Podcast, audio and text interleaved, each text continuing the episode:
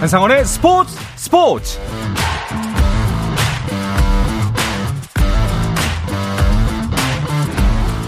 스포츠가 있는 저녁 어떠신가요? 아나운서 한상원입니다. 오늘 하루 이슈들을 살펴보는 스포츠 타임라인으로 출발합니다.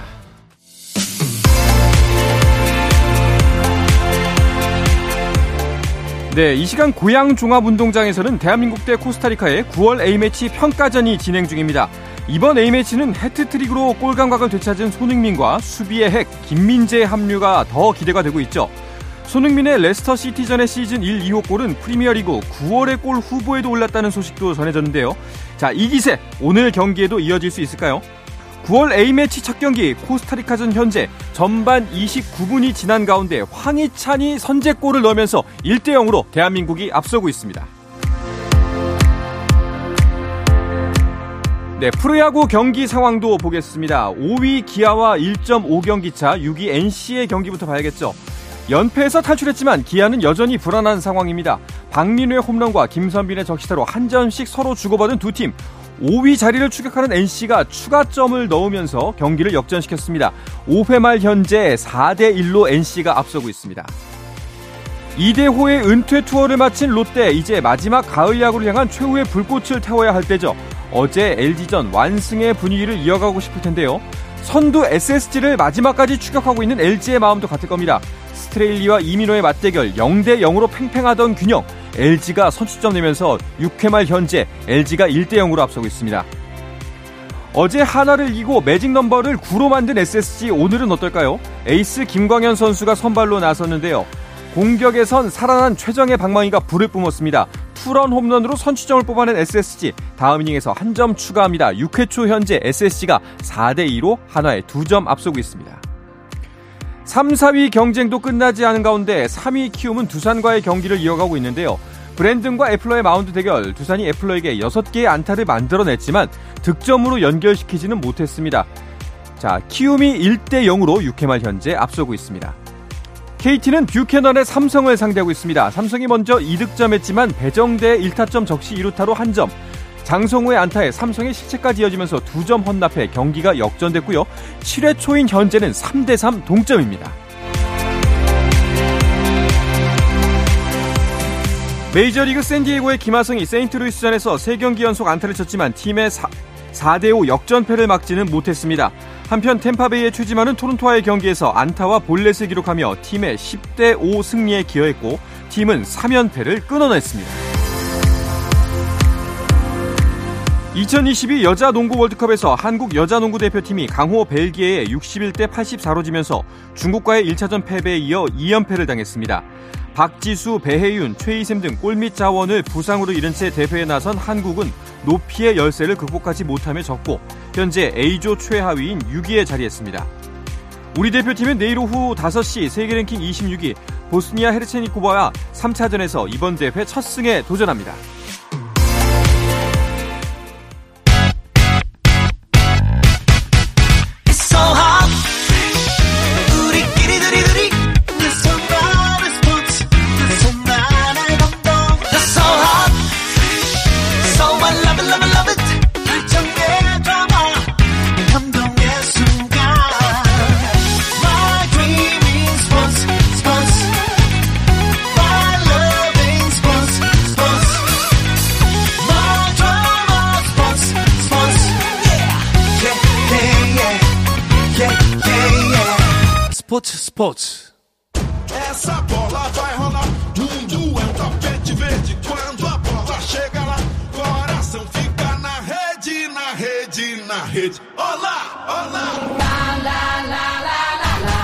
짜릿함이 살아있는 시간 스포츠 스포츠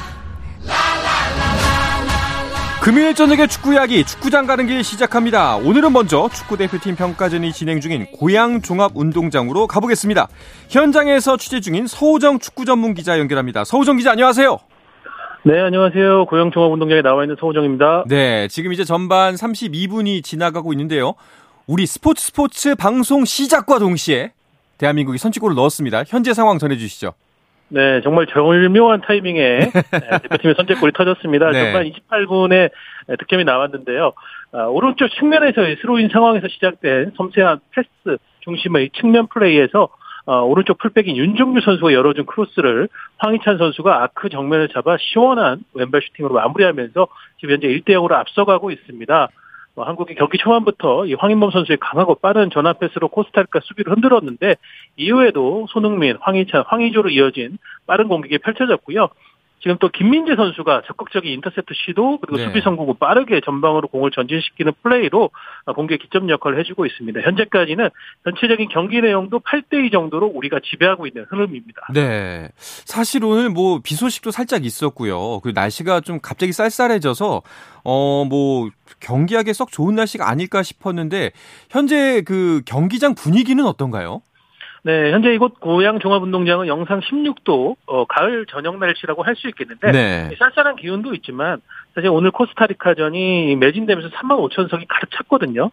네, 팬들이 뿜어내는 어. 열기가 가을 추위를 완전히 날리고 있는데 특히 이번 9월 A매치 2연전이 유럽파까지 총동원돼서 치르는 월드컵 전에 마지막 대표팀의 경기 일정이기 때문에 네. 뭐 손흥민, 김민재, 이강인 등 선수들을 응원하기 위한 팬들의 현장 분위기가 상당히 뜨겁습니다.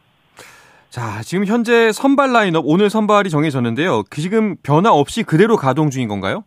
네, 현재 전반까지는 우리가 원하는 경기대로 되고 있기 때문에 변화 없이 가고 있고요. 아, 벤투 감독은 이번 2연전을 앞두고 두 가지 전술을 가동하겠다는 예고를 했는데요. 네. 하지만 일단 이번 첫 경기 예, 코스타리, 코스타리카전에는 익숙한 조합의 선발 라인업이 나왔습니다. 어, 전방에는 손흥민, 황희조, 황희찬의 손황황 트리오가 거리에는 황인범, 권창훈, 정호영 선수의 조합이 나섰고요. 수비 라인은 왼쪽부터 김진수, 김영건, 김민재, 윤종규 그리고 골키퍼는 김승규 선수가 보고 있습니다. 네. 자, 이번 그럼 서우정 기자의 이야기대로라면은 어, 현재까지의 라인업은 뭐 기존 전술을 일단은 다시 한번 재가동해서 뭐 선수를 다시 다 잡아본다라는 의미로 볼 수가 있겠네요. 네, 변화라고 느낄 부분은 이제 김태환 선수가 아니라 오늘 첫 골을 어시스트한 윤종규 선수가 나서 오른쪽 측면 수비 정도라고 할 수 있겠는데요. 역시 벤투 감독은 곧바로 변화를 주기보다는 익숙하고 안정된 조합의 구성으로 출발을 하고자 하는데 이거는 항상 안정성 그리고 약속된 틀을 강조하는 벤투 감독의 스타일이죠. 다만 변화도 분명 있습니다. 네. 아, 미드필더인 황인범 선수가 지난 월드컵 최종 예선 때나 6월의 평가전 때보다는 조금 한 칸 내려서서 정우영 선수와 함께 3선에 배치되는 4-2-3-1 형태의 전형이거든요. 아무래도 본선에서는 우리가 좀 더 전력적으로 강한 상대들과 경기를 하기 위해선 수비 밸런스를 신경 쓰지 않을 수 없다는 그렇죠. 것. 이거를 벤투 감독이 오늘 전술로 보여주고 있습니다. 네. 자, 아무래도 또 축구 팬들의 관심은 이번에 뭐 골 가뭄, 헤트트릭으로 말끔하게 씻어내고 돌아온 손흥민 선수 발끝에 좀 모여 있을 텐데 어, 오늘 손흥민 선수의 컨디션은 어때 보이나요? 네, 손흥민 선수가 마침 이, 이번 2연전을 위해서 한국으로 오기 전 치른 레스터 시티와의 경기에서 올 시즌 이제 첫 골, 마수거리 골을 성공시켰고 그 이후 13분 사이 헤트트릭을 완성했죠. 어, 오늘도 주장 완장 오른발에 차고 경기에 나섰는데요. 역시 뭐 손흥민 선수가 이제 출전 명단 나온다는 것이 전광판을 통해 발표될 때 팬들의 함성이 가장 컸습니다. 네. 대표팀에서는 중심이라고 할 수 있겠고요. 오늘 손흥민 선수는 소속팀과는 좀 다르게 에, 이선 중앙에서는 프리롤로 황희조 선수 아래에 배치됐습니다. 본인 판단에 의해서 좌우를 오가면서 황희찬, 권창훈 선수와 함께 어떤 공격의 골격을 만들어 나가다가도 순간적으로 뒷공간을 파는 모습이었는데요. 손흥민 선수가 전반에 가장 날카로운 모습을 보여준 건 전반 10선분이었습니다. 김영건 선수가 하프라인까지 전진해서 한 번에 넘겨준 패스를 전방으로 잘 돌려 세운 뒤에 곧바로 중거리 슛을 날렸는데 아쉽게 골대 위를 살짝 넘어갔습니다. 네. 또 가장 관심을 모았던 거는 이강인 선수의 출전 여부였는데 현재 선발은 아니고요. 뭐 교체가 된다면 아마 후반쯤 나올 걸로 예상되나요? 네, 일단 벤치에서 출발을 했고요. 어, 일부에서는 벤투 감독이 이번 2연전 앞두고 변화를 시사했기 때문에 시사했고 훈련에서도 이강인 선수를 활용하는 패턴을 준비하는 게 보여서 선발 출전을 예상하는 쪽도 있었습니다만은 네. 일단은 어, 대기 명단에서 출발을 했습니다. 어, 전반 막바지로 향하는 현재도 교체 투입은 없는 상황인데 어, 저는 아마 후반전에 좀 기용되지 않을까 싶은 게 현재 오늘 이제 대표팀이 준비해온 포메이션 자체가 이강인 선수가 투입될 수 있는 그런 여지가 존재하고 있거든요. 아까 말씀드렸다시피 황인범 선수가 조금 더 아래쪽에 배치된 4-2-3-1 형태로 밸런스를 노리고 있는데 이렇게 된다면 이강인 선수가 이선 중앙이나 왼쪽 측면을 볼 수 있기 때문에 후반전 교체 투입 기대해도 좋을 것 같습니다. 네. 어, 지금 이제 전반 막바지로 치닫고 있는데요. 그 현장에서 보시기에 가장 좀 오늘 눈에 돋보이는 선수가 있다면 어떤 선수일까요? 아, 역시 김민재 선수의 존재감이 굉장히 아. 뿜어져 나오고 있는데요. 네. 올여름 나폴리로 이적해서 이탈리아 세리에를 정복하고 지금 또 9월 A매치에 합류해 있는데 지난 6월에는 이제 김민재 선수가 가벼운 수술로 인해서 대표팀에 합류하지 못했었거든요. 이제 오늘 돌아와서 김영건 선수와 함께 최적의 센터백 조합을 꾸리고 있는데 경기 초반부터 특유의 빠른 몸놀림 그리고 강한 몸싸움으로 상대 공격수를 짓눌러 버리는 아주 호쾌한 수비를 보여줬고요. 이후에도 빠른 돌진이나 좋은 판단에 의한 전진 이런 부분들이 우리 대표팀이 지금 경기를 지배하면서 빌드업을 알차게 펼치는데 아주 좋은 역할을 해주고 있습니다. 역시 유럽 빅리그에서 최고의 퍼포먼스를 보여준 자신감이 대표팀에서도 그대로 이어지는 것 같습니다. 아, 다행입니다. 그 우리의 맞상대 코스타리카의 전력은 어때 보이나요? 어, 국내에 아무래도 가장 많이 알려진 이제 슈퍼스타죠. 파리 생제르맹의 골키퍼 케일러 나바스 선수가 이번에 오지 않았습니다. 그리고 이제 경험 많은 베테랑 미드필더 에르틴 테아라도 빠졌는데 일단 코스타리카의 루이스 페르난도 수아레스 감독은 어, 이 선수들 빼고는 지난 최종 예선부터 우리가 신뢰해 온 선수들이 이번에 왔다라고 설명을 했거든요. 오히려 두 번째 상대인 카메룬이 좀 주축 선수들이 많이 제외되다 보니까 네. 조직적으로는 코스타리카가 더 괜찮은 팀이다라는 평가가 있습니다. 음. 실제로 경기가 시작되고 난 뒤 주도권은 한국에 완전히 내줬지만 뒤쪽에 빡빡한 이 도줄 수비를 세우면서 한국의 파상 공세에 차분하게 대응을 하는 모습입니다. 네. 자, 뭐 사실 이번 평가전을 두고 좀 아쉬운 점도 있지만 그래도 우리가 이제 이 두 경기를 치르면서 얻어가야 할 것들이 있을 텐데요. 오늘 코스타리카를 상대로는 어떤 부분을 점검해야 될까요? 아, 사실 이 코스타리카는 우리가 본선에서 상대하게 될 우루과이가나 포르투갈과는 스타일이 좀 다릅니다. 네. 축구하는 축구의 컨셉도 좀 주도적이거나 공격적인 플레이보다는 수비를 우선으로 하면서 어, 역습으로 나아가는 수동적인 플레이인데 그만큼 상대의 조직적인 수비를 우리가 다양한 패턴 그리고 좋은 빌드업으로 깨는 게 과제인데요.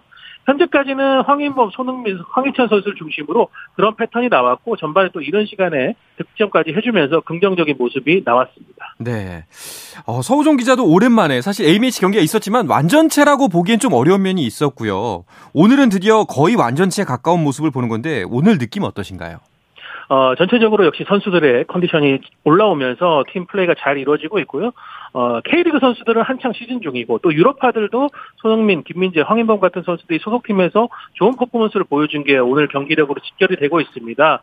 어, 확실히 정돈되고 우리가 지향하는 플레이가 초반부터 잘 나오고 있는데 거듭 또 칭찬을 드리지만 역시 김민재 선수가 가세한 수비진이 수비의 견고함뿐만 아니라 공격으로 나가는 build-up의 quality를 완전히 높여줬거든요. 네. 그 부분이 오늘 가장 큰 차이로 느껴집니다. 아, 그런데 말씀드리는 순간 동점골이 나왔습니다. 호- 코스타리카가 지금 전반 40분이 지나가는 시점에서 동점골을 기록을 했습니다. 아쉽습니다. 아, 이거 좀 어려워질 것 같은데요. 그 서호정 기자가 보시기에 어, 확실히 반격에 좀 강점이 있는 코스타리카의 모습이 보여지고 있는데 오늘 경기 어떻게 풀릴 걸로 예상하시나요? 네, 방금 실점도 우리가 이제 수비 라인에서 clear를 하는 데 있어서의 미스가 발생하면서 조금 나오고 말았는데요. 어, 글쎄요. 어, 아무래도 이런 부분들은 우리가 커뮤니케이션을 조금 더 잘한다면 수비 라인이 하지 않을 실수라고 보여집니다. 다시 재현되지는 않을 것 같고요. 네. 저희가 후반에도 좋은 공격 과정들 그리고 이강인 선수를 비롯해서 교체할 수 있는 자원들이 충분하기 때문에 저는 조금 더 밀어붙인다 이러면은 우리가 한 후반에도 두 골 정도는 뽑아낼 수 있지 않나 싶습니다. 알겠습니다. 그렇다면 서우정 기자의 최종 예상은 3대 1. 네. 알겠습니다. 좋습니다. 자, 이 소식 그대로 맡길 기대하면서 오늘 연결은 여기서 마치도록 하겠습니다. 현장 소식 고맙습니다.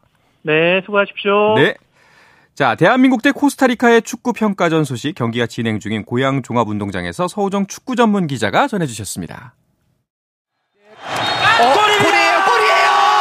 골을 기록합니다!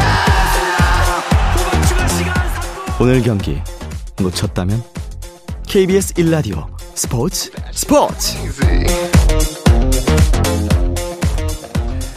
대한민국 대 코스타리카의 축구 평가전 현재 전반 42분이 되어가고 있습니다. 점수는 1대 1로 동점입니다. 자, 코스타리카전 이야기는 축구 칼럼니스트 배진경 기자와 이어가겠습니다. 배진경 기자, 어서 오십시오. 안녕하세요. 네. 어, 그래도 정말 오랜만에 진짜 우리 축구 국가대표팀의 베스트 11을 보는 것 같아요. 네, 한국 축구 뭐 간판 스타인 손흥민부터 그 우리가 바람하지 않았던 김민재의 아, 복귀. 그리웠죠. 네, 지금 근데 오늘 김민재 선수 존재감이 너무 대단한 것 같지 않, 네. 은가요 굉장히 오늘 좀 경기력이 좋은 모습이고요. 제가 들어오기 직전에 실점을 했는데 어, 좀 남은 45분 동안 좀 만회하는 모습까지도 좀 보여줄 수 있었으면 좋겠습니다. 네. 아니 근데 정말 김민재 선수 사실 저는 어 지금 생방송 진행하느라 좀 후반부는 보지 못했는데 배진경 기자가 본 김민재 선수의 존재감 어떤 면에서 특히나 두드러졌나요? 사실 그 김민재 선수의 복귀는 수비수 단순히 한 명이 복귀한 어떤 그 돌아왔다 이런 그 문맥상에서의 말뿐만이 아니라 네. 그 존재감뿐만이 아니라 어, 골문 앞에서부터 중원에까지 이르는 그 어떤 범 수비 지역에 영향을 미치는 존재감이라는 음. 거에서 좀 굉장히 좀 오늘도 눈에 띄는 모습이고요. 김민재 선수 사실 지금 뭐 수비 수비에서 그 라인 컨트롤하는 부분이라든가 빌드업이 시작되는 지점에서 항상 김민재 선수가 관여를 하고 있다는 점 그리고 또 상대 공격 그 맥을 계속해서 차단하는 모습들을 좀 인상적으로 보여주고 있는데요.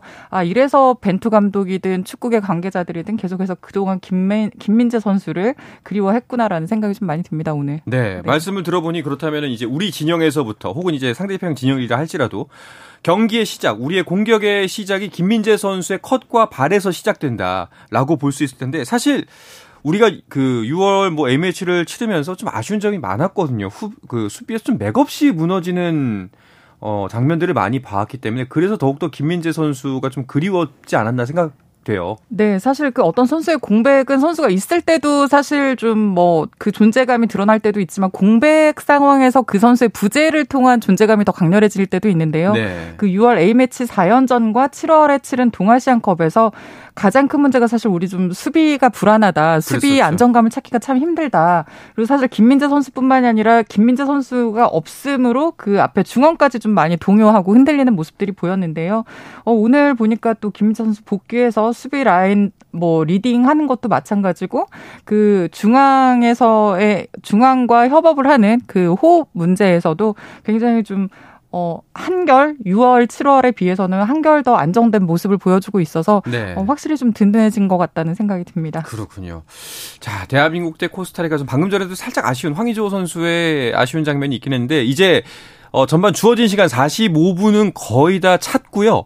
아마 이제 추가 시간이 조금 주어질 것 같습니다. 추가 시간이 현재 어, 2분 주어졌습니다.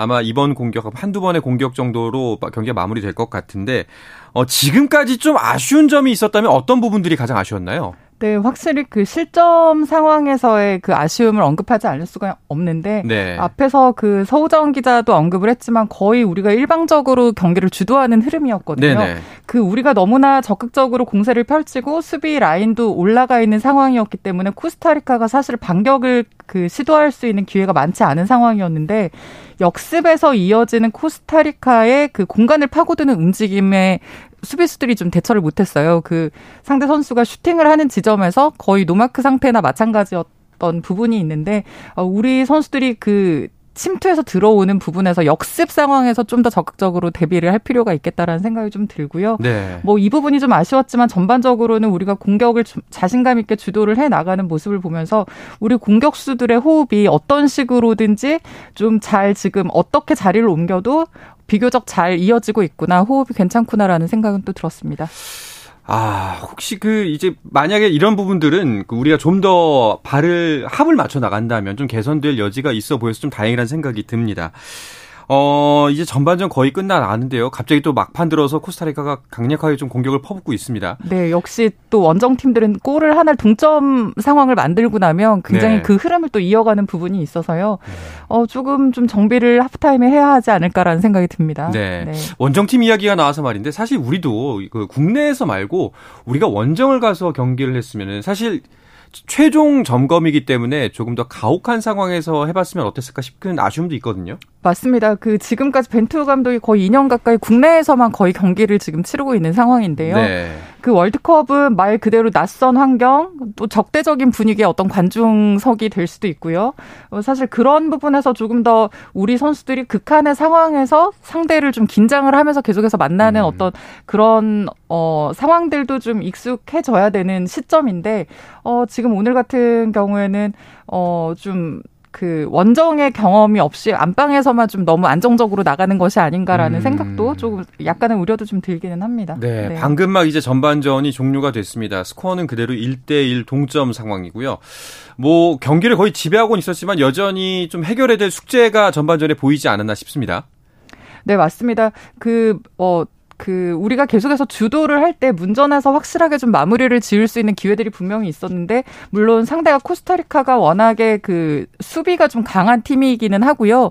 그 오늘 같은 경우도 또 베테랑 선수들이 많이 좀 출전을 했는데 그 부분에서 우리가 마무리에서 조금 더 디테일한 부분에서 그 집중력을 발휘를 해줬으면 좋겠다는 생각이 들고 네. 역시 우리가 일방적으로 공격을 주도를 하다가도 한, 한두 번의 찬스를 내줄 때 그 역습에 좀 적극적으로 어, 전환 플레이가 좀 빨리빨리 이루어졌으면 하는데 그 지금까지 비교적 잘 이루어졌지만 막판에 그 순간적인 집중력이 좀 흐트러지면서 상대에게 실점을 하- 허용을 하고 이후에 다시 그 정비하는 과정에서 조금의 동요를 보였던 부분이 어 조금 아쉽기는 한데 아 하프타임에 조금 좀 정비를 해서 나오고 아마 오늘은 좀 그 변화에 많이 초점을 맞추고 있는 것 같아서요. 네. 그 아마 선수 교체라든지 또 전술적으로 또 다른 좀 준비를 하고 나오지 않을까라는 생각이 들기도 합니다. 월드컵 무대에서는 또 우리가 약간은 수비적인 플레이를 할 수밖에 없는 상황이 펼쳐질 가능성이 높기 때문에 조금 더 이 부분에 치중을 해야 될 것 같습니다. 아무래도 후반전에는 라인업의 변화가 생기겠죠. 음, 저희가 그렇게 기대를 하는 건 아무래도 이강인 선수 예. 때문일 텐데요. 왜냐면은 그 다음에 우리가 상대할 카메룬전보다는 오늘 그 벤투 감독이 기용한 선수들과 그 전술적인 조합을 보면 오늘 좀 그 실험을 좀 많이 하겠다라는 의지가 보이거든요. 그렇다면 이강인 선수가 후반에 좀 뛰어볼 수 있는 어떤 기회나 여지가 좀 더 많다고 보여지고요. 이강인 선수가 들어왔을 경우 이강인 선수의 자리가 어떻게 될지 또 음. 이강인 선수의 자리에 따라서 우리 공격 1선과 2선의 조합이 어떻게 좀 변화가 생길지도 네. 좀 많이 궁금해지고 있습니다. 확실히 기존의 벤투와는 좀 다른 모습을 보여주지 않을까 기대가 되기도 합니다. 또 거기에 깜짝 발탁된 양현준 선수에게도 기회가 올지 또 모르겠어요. 네, 뭐 생애 첫 대표팀 발탁인데 이 시기적으로 대표 선수 무게가 좀 가볍지 않은 그런 시기에 지금 발, 어, 발탁이 돼서 어, 양현준 선수에게 기회가 좀 충분히 주어질지는 좀 궁금은 한데 그렇지만 벤투 감독이 두 경기 통해서 변화를 예고한 만큼 실험에 좀 어떤 적극성을 가진다면 양현준 선수에게도 조금 의 기회가 주어지지 않을까 싶고요. 네. 다만 이제 양현준 선수가 뛸 수 있는 그 오른쪽 측면 공격 2선의 자리에는 워낙 좋은 선수들이 많습니다. 뭐 음. 이재성, 권창훈, 뭐 황희찬 이런 선수들이 다 있는데 이 선수들과 또 차별화되는 어떤 경쟁력을 가지고 있는지 그게 이번 훈련 기간 동안 얼마나 좀 벤투 감독의 눈에 들었는지 이 부분도 좀 어, 반영이 되지 않을까라는 생각이 듭니다. 네. 자, 오늘 경기에서 배진경 기자가 주목하고 있는 선수가 또 있을까요? 네, 제가 지금 오늘 가장 좀 놀라 웠던 선수 중에 한 명이 네. 오늘 오른쪽 풀백으로 출전한 윤종규 선수인데요. 어. 지금 그 베스트 멤버는 사실 뭐 그 우리 MC께서도 아마 예상이 가능한 음. 정도로 거의 정해져 있는 상황인데 사실 오른쪽 풀백 자리가 지금은 무주공산 자리가 되어버렸거든요. 음. 원래는 그 자리가 이제 이용 선수가 굉장히 좀 오랫동안 그 출전해서 우위를 점했던 자리인데 어, 이용 선수가 지난 6월 A 매치를 기준으로 조금 이제 체력이라든지 어떤 그 수비를 하는 부분에서 전환 플레이 에 있어서 조금 부담스러워하는 모습들이 이제 좀 노출이 됐고요. 어, 결국에 이번 소집에선 아예 제외가 됐습니다. 그래서 지금 이 자리를 두고 김문환 선수, 김태환 선수 그리고 윤종규 선수가 이번에 선발이 돼서 같이 경쟁을 펼치는 중인데 네. 오늘 윤정규 선수가 선발 출전을 했고요.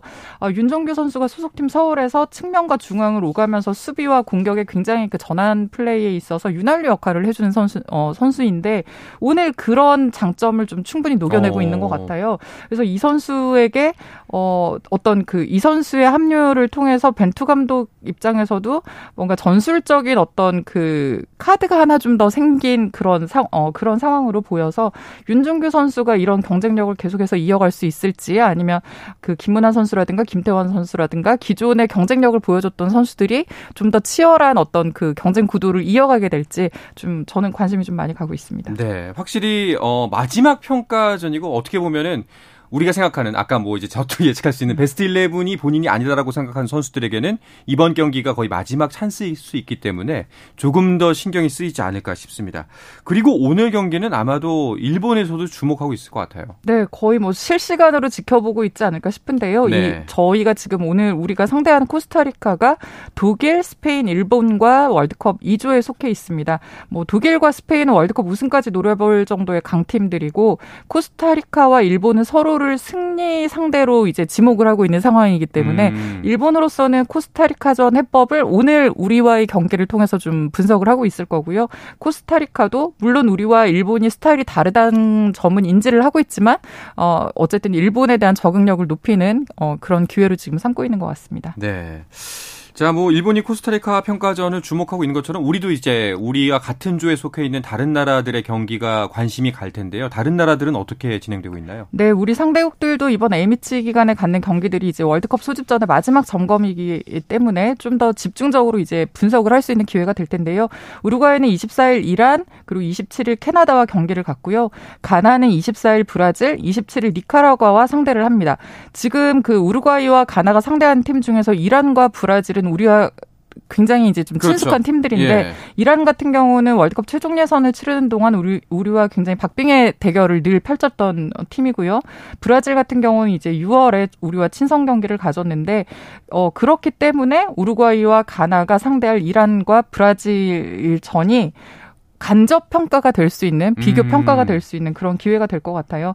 어 또 포르투갈 같은 경우는 이제 9월에 평가전이 아니라 유럽 네이션스 리그에 참가를 하는데 그 포르투갈 같은 경우 네이션스 리그 조별 리그에서 지금 2위에 있는 상황이거든요.